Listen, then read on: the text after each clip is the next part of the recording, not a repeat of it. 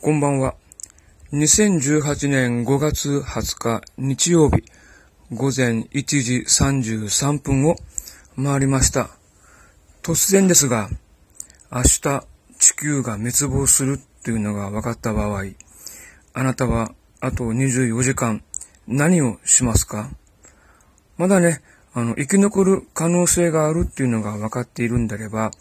まあ、最後の悪あがきでいろんなことをね、やるんだろうなというふうに思うんですけど、もうね、確実に全人類が死んでしまうと。もう地球が消えてしまうということがもう分かってるんだったらね、あと24時間、私は一体何をするんでしょうか。まあね、一番やってみたい、やりたいってことはね、別れた、えー、元妻と、え、息子と娘に会いたいということぐらいですね。まあ、一番最後に美味しいものを食べようとか、いろんなこと言う人いるけれど、やはり僕の場合にはね、別れた家族ともう一回会いたいなと。もうね、僕ね、二回離婚してるんですよ。一回目の離婚では、まあ子供はいなかったんですけど、えー、回目結婚して、え、子供を授かって、えっ、と、今、長男が何歳だろう？えっ、と、25歳か。で、長女が、えー、3つ下で22歳ぐらいだろうなと。だろうなっていうのも、もうね、1999年4月20日から、私はもう一切ね、えー、子供とは会っていないんですね。あの、競技離婚だったんで、まあ、裁判所の方で、えー、元妻とは何回か、えー、顔をね、合わせましたけど、まあ、子供とはね、もう一切、えー、会ってなかったですね。まあ、うちの両親が、え子供と会ったことが何回かあって、まあ、長男の、え小学校入学のお祝いを送っていったよというふうなことをね、え親が話しておりましたけど、もう僕は全くね、会ってなくて、やはりね、その別れても、まあ、どうしても子供に会いたいというのがあるじゃないですか。で、今、えー、便利なことに、えー、Facebook というものがありますよね。その Facebook で、えー、長男、長男と、えー、長女の名前を入れて調べると、うん、やはり彼らも Facebook をやってるみたいで、えー、元気な姿をね、見ることができました。まあ、娘の方の写真がなかったんで、えー、どんな顔かなっていうのがわからなかったんですけど、まあ、長男の方は、あの、結構ね、背が高くて、なんかギターか何かをやっているということで、まあ、看護系の大学に行ったということまではね、いろんな情報を収集して分かったんですけど、まあ、その後、今どうしてるのか、働いているのか、どこにいるのかっていうのは全くわかりません。まあね、実家はあの、同じ市内にあるんで、その実家で生活しているのか、また生活の拠点を変えて、どっか違うとこで生活しているのか、まあ、それもね、全く分かっていないので、もし明日地球が終わってしまう、まあ、最後に、えー、元家族の顔を見たいと思って、えー、その、え、元妻の実家の家に行っても会えないっていう可能性もあるんですよね。そしたらもう永遠にえー、子供とは会うことができないということになるんで、多分ね、僕はね、この24時間、一生懸命ね、えー、長女と長男を探すんだろうな、というふうに思います。もちろん、元妻の顔もね、えー、見てみたいなと思ってます。まあ、2回目の離婚って、なんだろうな、本当はね、僕は離婚したくなくて、えー、裁判所の方での、えー、調停でも、僕はずっともう離婚しませんと。もう一回離婚経験してるんで、もう余計なエネルギー使うこともなく、まあ、このまま、え、ずっと生活したいですと。あのね、離婚の理由って、まあ、僕がお金を使い込んだり、えー、酒癖、女癖が悪かったわけでも何でもないんですね。まあ、あの、よく言われる、あの、人間性の不一致みたいなのかなっていう気もするんですけど、まあ私がね、まあ忙しくて、あの、家族サービスがろくにできなかったというところも大きな原因なのかなと。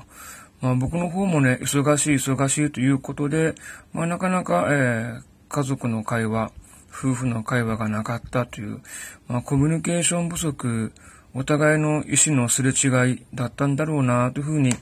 思っているところでね、まあ僕は離婚したくないと思っても、もう相手の方がね、もう気持ちが冷めていたんだったら、もうこれはしょうがないよなと。まあ生きてさえすれば、まあ、どっかでね、会うことができるだろうと。でも明日も地球が滅亡してしまうと。なってくると、もう話は別で、もうガンガンガンガンね、電話しまくって、えー、探しに行くんだろうなというふうに思います。まあ、そうですよね。まあ、なんていうか、うん、自分の最愛の子供ですしね。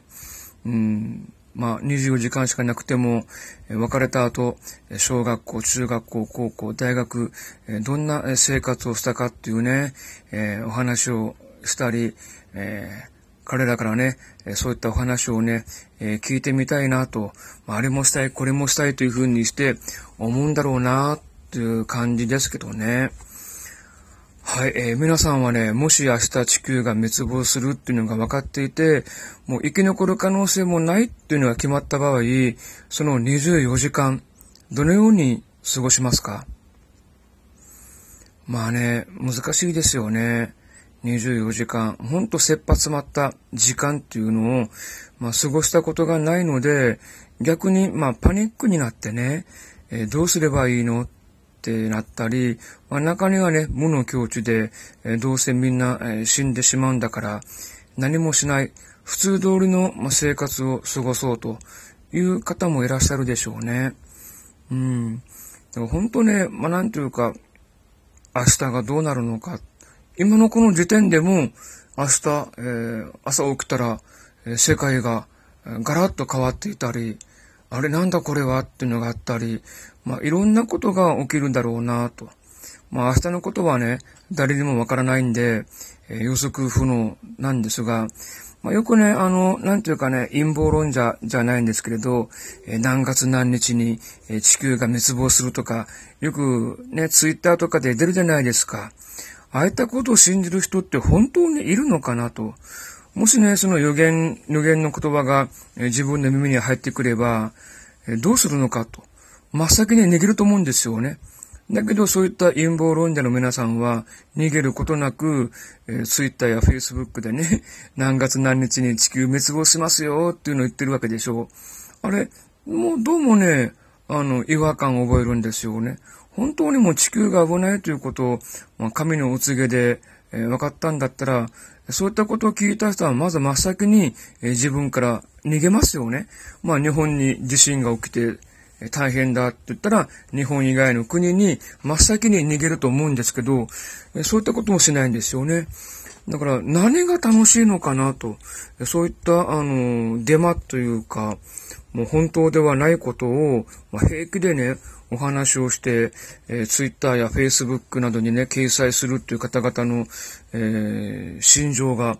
僕にはね、まあ理解できないと。そういった陰謀、陰謀論を煽って、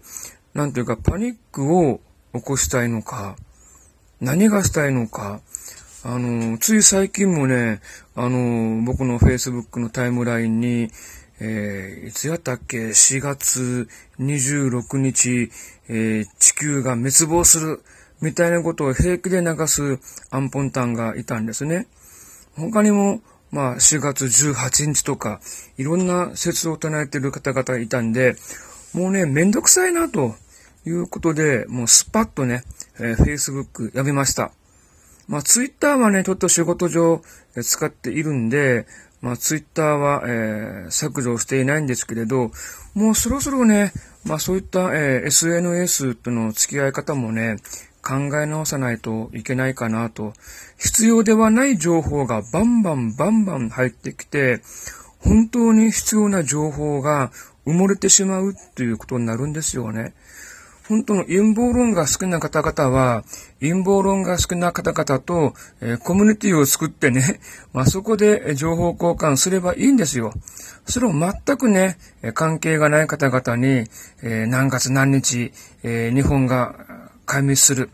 え地球が滅亡するなこと、何が楽しくて、そんなことを言うんだろうと。言った以上は、まあ、その方に責任があるわけなんだけど、まあ、その日が過ぎたら、あ、よかった、と。神様が地球を救ってくれた、みたいなことをまた言うんですよね。もうほんと無責任だなというふうに思いますよね。そういった人の人生を左右しかねない言葉。これ軽々しくね、陰謀論として言っていいのかなという気はするんで、もうこれ犯罪だよね、ということでね、まあフェイクニュース罪でないけれど、偽証罪でないけれど、なんかそういった嘘を流す、デマを流す、えー、そういった方々も、えー、軽犯罪法で捕まえると、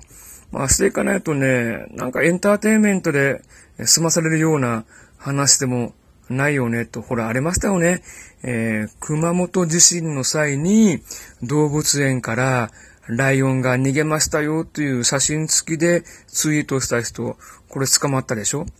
まあ、そんな感じで、まあ、社会的な迷惑、社会的な問題になってくればね、まあもう逮捕もしょうがないのかなというふうに思いますね。はい。ということで今日はしょうもない話をしました。えもし明日地球が滅亡する誰も生き残ることができないっていうふうに分かったら、あなたは24時間何をして過ごしますか？はい。ということで、えー、今夜の放送はこの付近で終わりにします。えー、サイウォーカーでした。おやすみなさい。